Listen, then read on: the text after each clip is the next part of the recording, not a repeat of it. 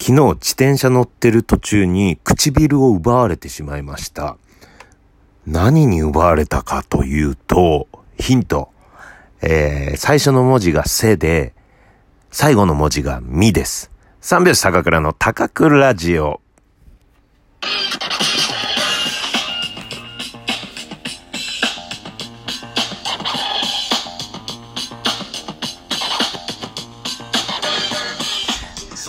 ご機嫌いかがでしょうか？お笑い芸人漫才師の三拍子高倉涼です。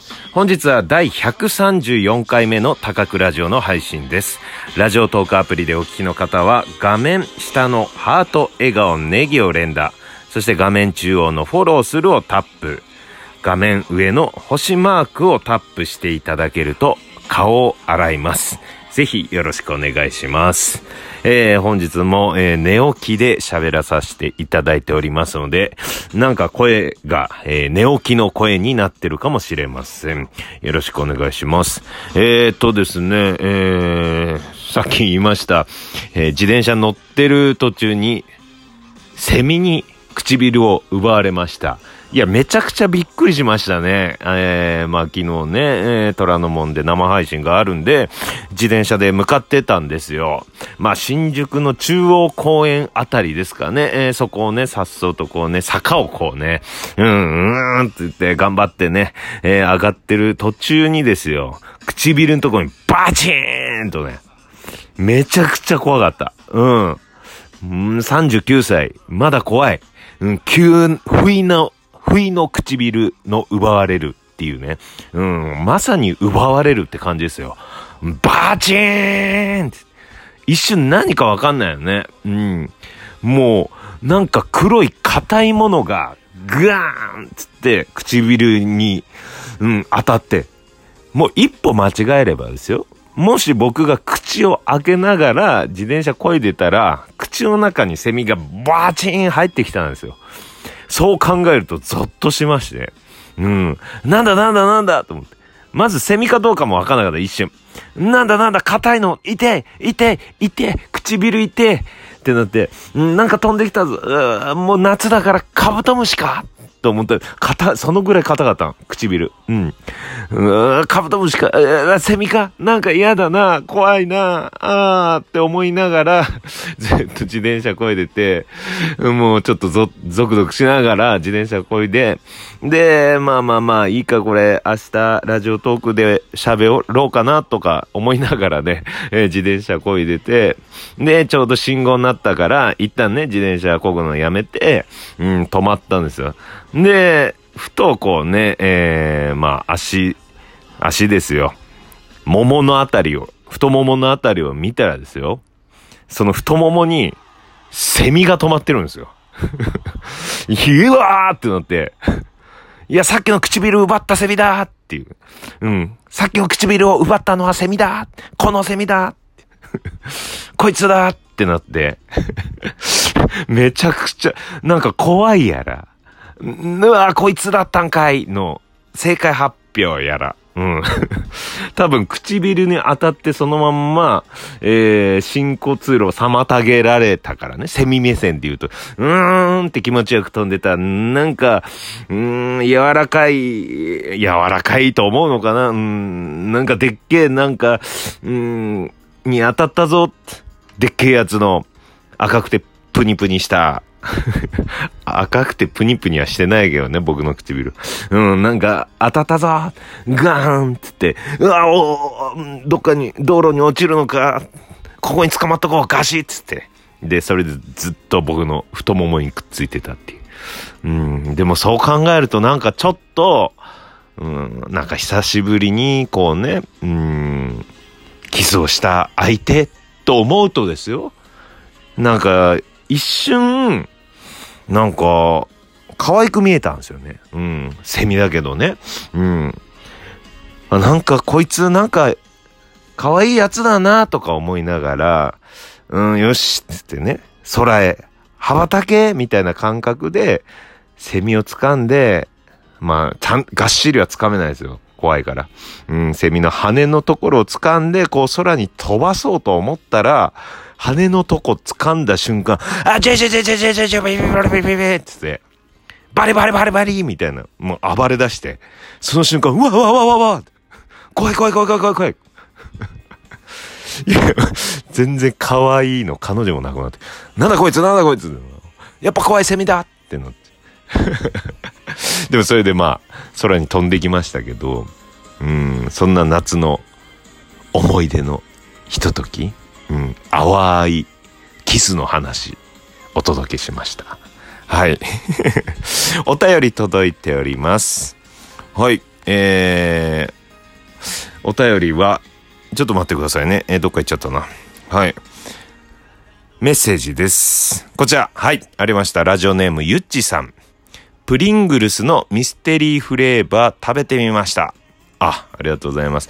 この間ですね、高倉ラジオでプリングルスのミステリーフレーバーを開けて、その場でね、ちょっとどんな味か、ミステリーフレーバー、どんな味かこう伝えるというね、そういう高倉ラジオをやったんですが、はい、それを聞いていただいたんですね。それで、ま、すぐ食べたんですね。はい。最初、わさびの味がほんのりする気がして、それが消えると焼いたような、それでいてスモークしたような、豚骨カツ。焼肉的な味がしないでもないですが、はっきりこれだという思い浮かぶものがありませんと。すごいですね。最初なんかグルメのレポーターとしてはすごい素晴らしいね、表現かなと思ったらめちゃくちゃな、こう、うん。わさびの味がほんのりする気がして、それが切ると焼いたような、それでいてスモークしたような豚骨かつ焼肉的な味がしないでもないですが、だから。まあ僕もそんな感じでしたね。うん。で、えー、高倉さんに照り焼き味だよと言われたらそんな気もします。肉系の味がするのと日本のために開発されたという点を踏まえて焼き鳥かなと思いました。答えはまだ発表されていないのでしょうね。知った上でまた食べてみたいです。はい。えー、プリングルスミステリーフレーバー。僕もですね、あの、高倉ラジオで、まあ、ラジオを撮りながら食べたんで、やっぱり集中できてなかった部分もあったんですよ。なので、ラジオ撮った後にもよくよく考えたり、えー、いろいろね、いろんなサイト見て、うん、ミステリーフレーバー何味とかでも調べたり、うん、あと、ぜ、原材料とかをね、見て、何だったんだろうとかね、考えたんですよ。考えた結果、わからない。うん。全然わかんない。な、でも焼き鳥と言われたら焼き鳥なんだよね。だから僕は食べな、あの、ラジオトークでやりながら照り焼きって言ってたんだけど、焼き鳥だったかなっていう、ちょっと、まあ若干醤油の感じもしないでもないというね。うん。でもね、そこがなんかね、うまい、上手に作ってるなと。うん、ずっとミステリーなまんまで、でも日本のものなんだろうなっていうね、思わせる感じ。うん、ずっとしましたね。まあ、焼肉、ゆっちさんが言うように、焼肉でもないかなっていう、焼肉って、っていう感じもしないでもないかなっていう感じで、これまだの方はね、食べてみて感想をね、聞かせていただければ嬉しいなと思うんですが、うん。でもね、僕のね、下、ちょっとね、信用できないなっていうね、場面がこの間あってですよ。うん。あのまあ、つけ麺屋に行ったんですよ。うん。つけ麺屋に行って、で、そこのお店で、まあ、4種類ぐらい、あのつけ汁の味が違うっていう、そういうつけ麺屋だったんですよ。うん。で、看板に、まあ、そのつけ麺屋入る前に看板を見たら、その4種類、全部試せるつけ麺があります、みたいなこと書いてあって、ああ、これはいいわ、と思って、その店初めてだし、その4種類食べれるんだったら全部楽しめるなと思って、うん、その看板をパッと見てから入ったんですよね。で、入って、券売機で4種類のつけ麺って言って、で、頼んで、で、出てきたんですよ。で、まあ、麺、太麺で、まあ、もちもち、うん、美味しい麺で。で、4つちっちゃな小鉢に漬け汁が入ってるんですよね。で、それに1個ずつつけて食べるんですけど、店内見渡しても、その4種類のつけ麺の、なんていうの、ポスターというか、そういうものが書いてなかったんですよ。うん。だから外の看板にしか書いてなくて、あれ？あの4種類なんだっけなとか思いながら、まあまあまあいいや、まあ食べればわかるだろうと思って、うん、試しながら食べ、食べてたんですよ、1種類ずつ。で、1つは、魚介系の、えー、つけ汁ね、オーソドックスなつけ麺といえばこれみたいな感じのやつで。で、それ、美味しいなと思いながら食べて。で、もう一つが、えー、担々麺風の辛いやつ。うん。で、えー、で、もう一つが、もうこれは分かった。カニ。カニの。うん。だからそれはなんとなく看板で渡りガニっていう文字が入ってるから、あ、渡りガニこれかっていうの。で、もう一個。うん、つけじ、つけ汁につけて食べたら、全くわかんなくて、あれ？これなんだろう？